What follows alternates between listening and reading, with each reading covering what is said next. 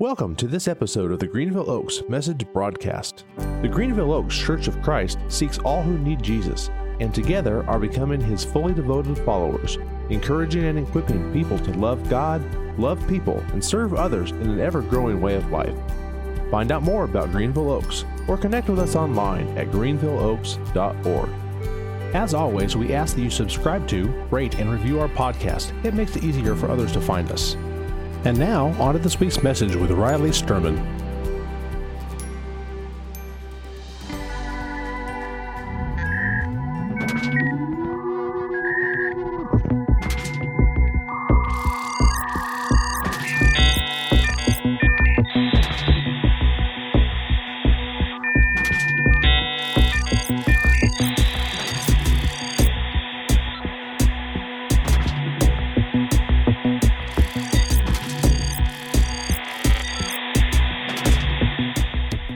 If we go ahead and open to Galatians chapter 5, that's where we're going to start today. The year was 2007. I was in fourth grade, and my sister and I know, I do look great for my age. My sister and I were out in our front yard.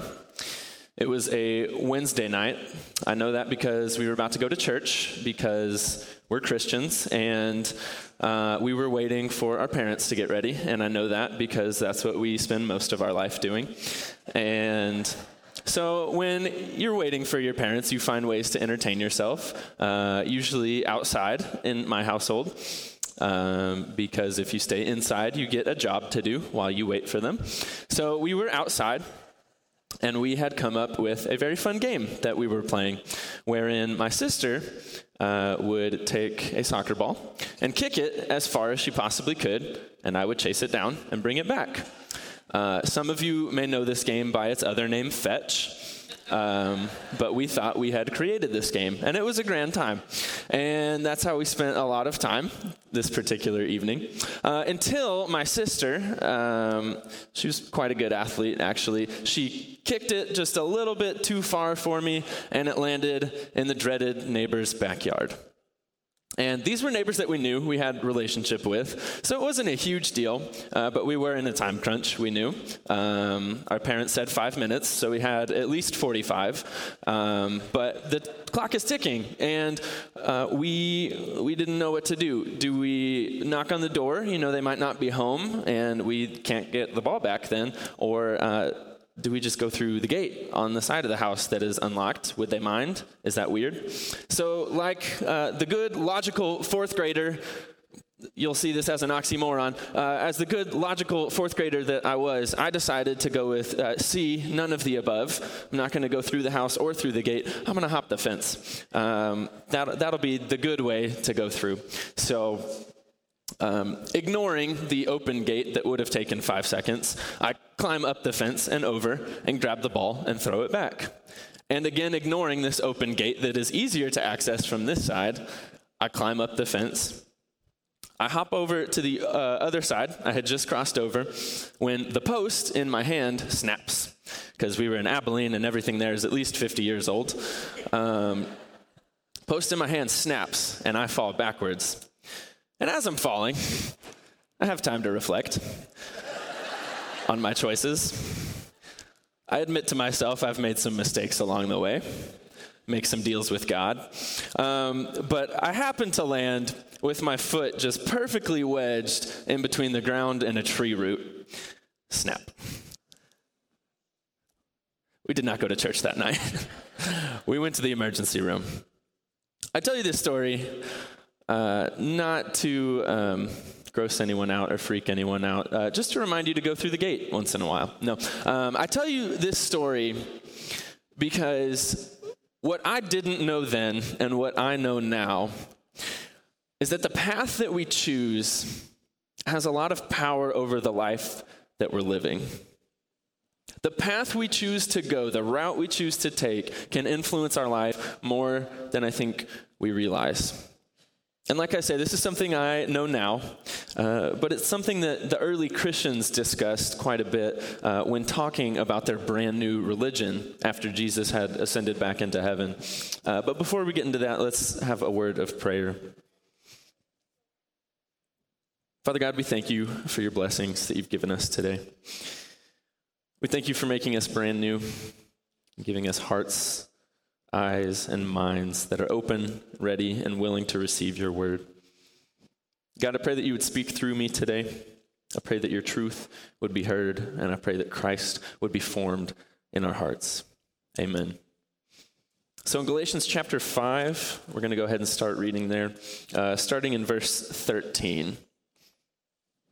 You, my brothers and sisters, were called to be free. But do not use your freedom to indulge the flesh. Rather, serve one another humbly in love. For the entire law is fulfilled in keeping this one command: love your neighbor as yourself. If you bite and devour each other, watch out, or you will be destroyed by each other. So I say, walk by the Spirit, and you will not gratify the desires of the flesh. For the flesh desires what is contrary to the Spirit, and the Spirit what is contrary to the flesh. They are in conflict with each other, so that you are not to do whatever you want. But if you are led by the Spirit, you are not under the law. The acts of the flesh are obvious: sexual immorality, impurity and debauchery, idolatry and witchcraft, hatred, discord, jealousy, fits of rage, selfish ambition, dissensions, factions, and envy, drunkenness, orgies, and the like. I warn you, as I did before, that those who live like this will not inherit the kingdom of God.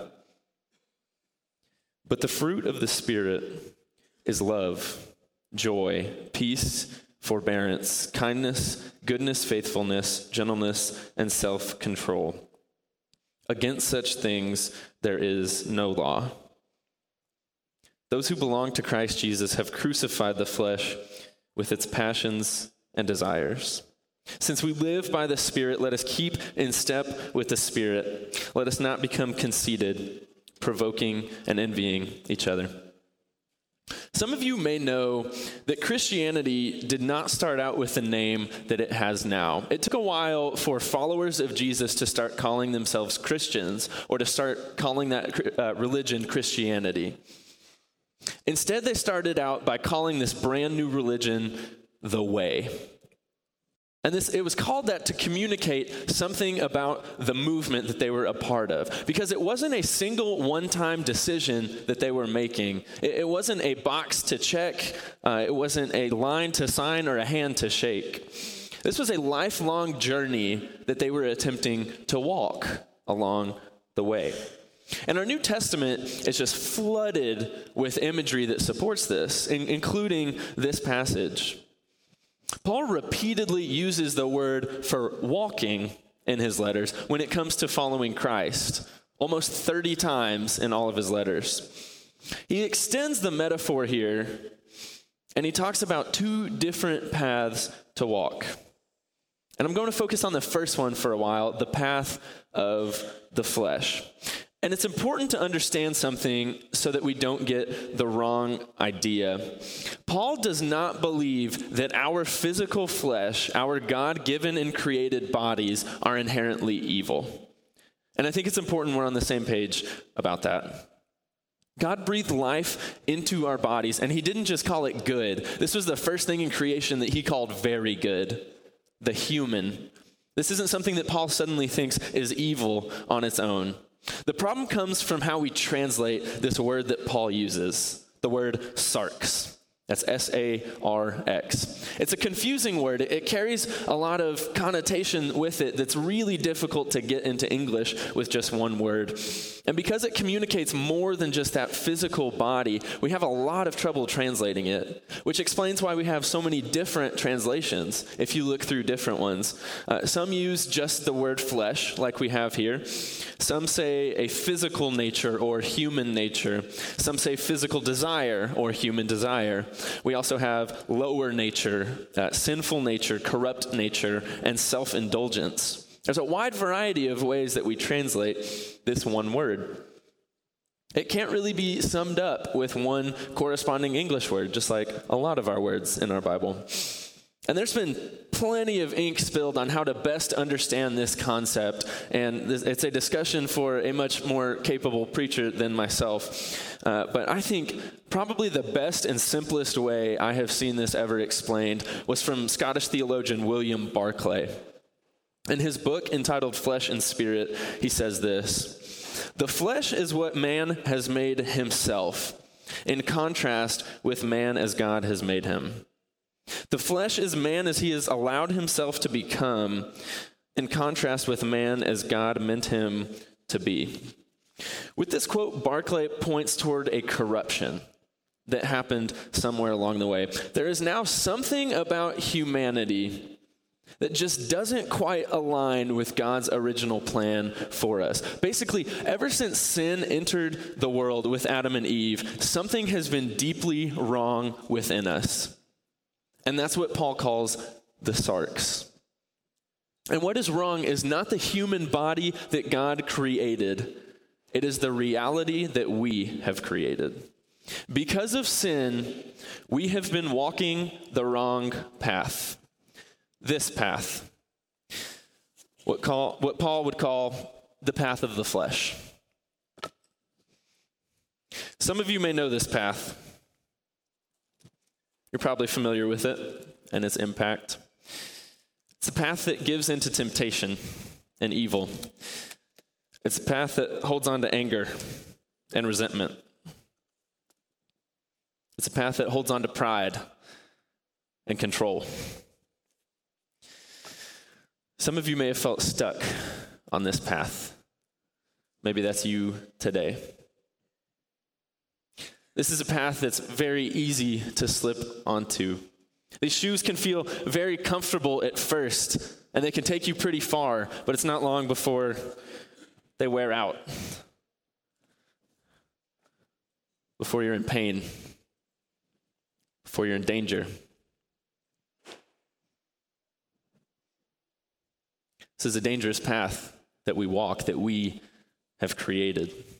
With every step, we look at our feet and watch them take us further and further away from the Garden of Eden, from perfect relationship with God, from the future that He always envisioned for us.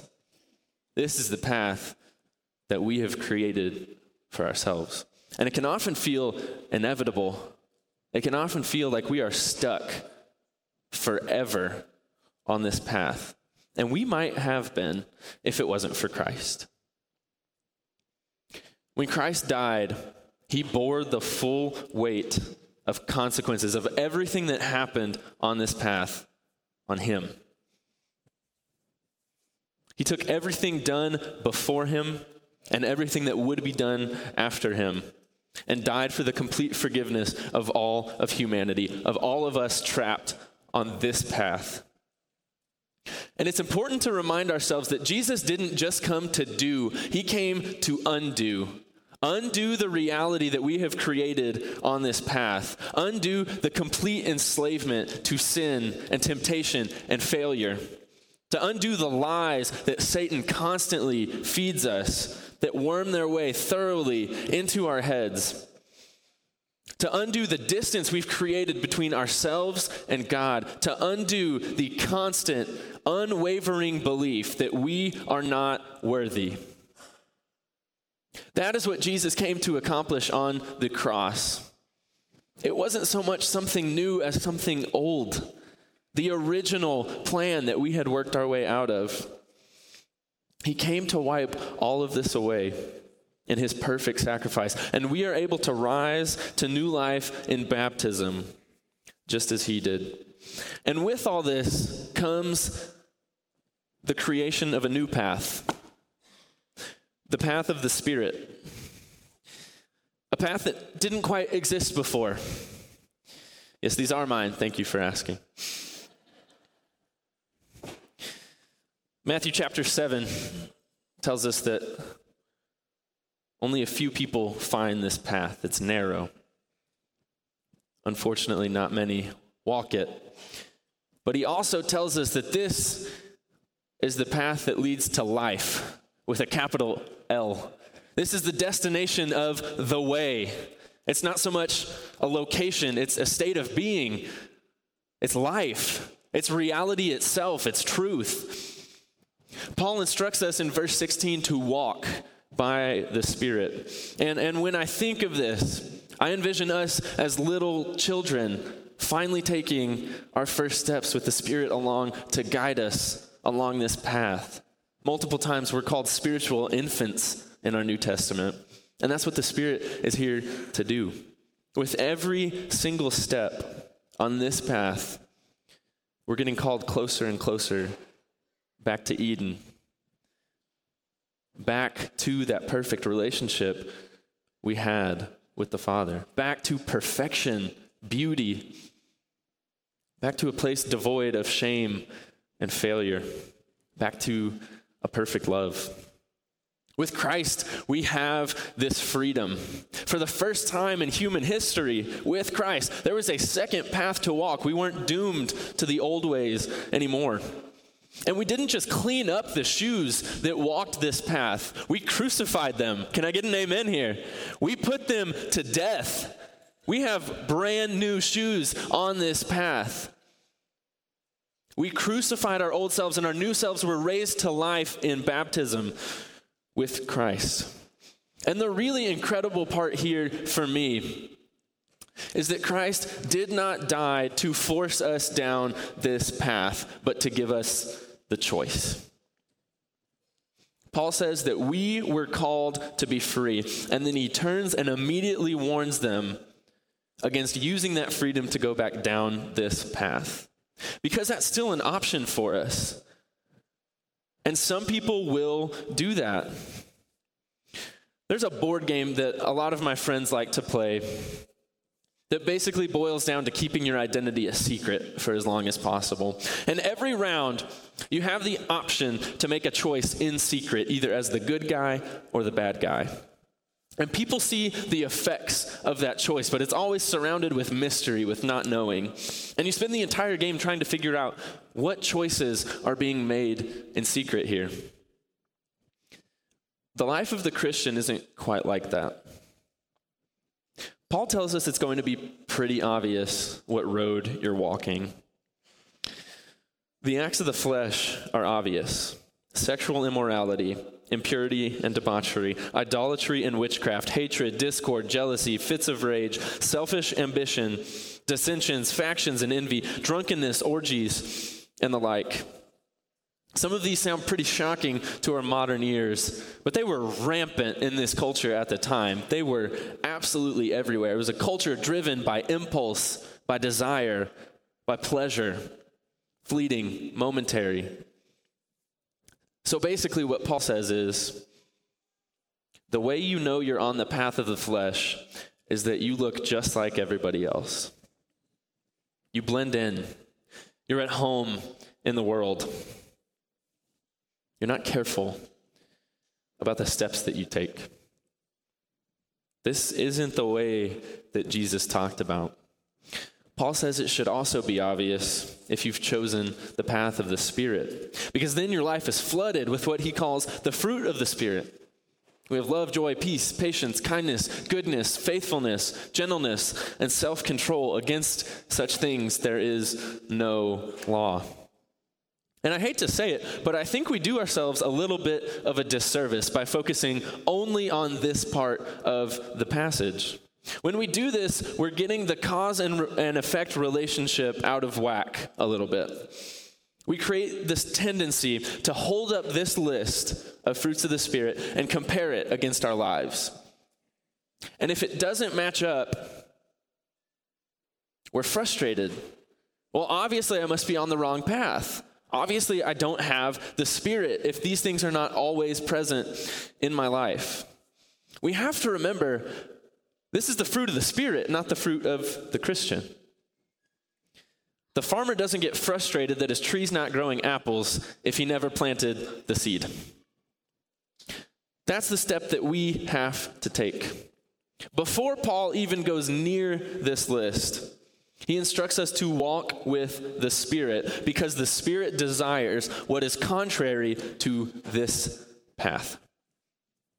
Our focus should not be on the fruit that the Spirit brings, but on the Spirit himself and finding a way to join him on this path. Because once we do that, this is the fruit that the Spirit brings. And it's at this point that I want to make sure you hear me pretty clearly, because I'm not saying that the Spirit is only present when you're walking the right path, when you're making the right choices. I don't want you to hear that the Spirit lives on this side of the equation, because I know we've walked a lot on this side, even after Jesus' sacrifice, even after the crucifixion of our old self. That's not what I'm saying. I want to remind you of a truth found in Psalm 139. Some of you will be pretty familiar with this. This is where we recognize that we are fearfully and wonderfully made. But right before this section, we find something very telling about the Spirit of God. Verse 7. Where can I go from your Spirit? Where can I flee from your presence? If I go up to the heavens, you are there. If I make my bed in the depths, you are there.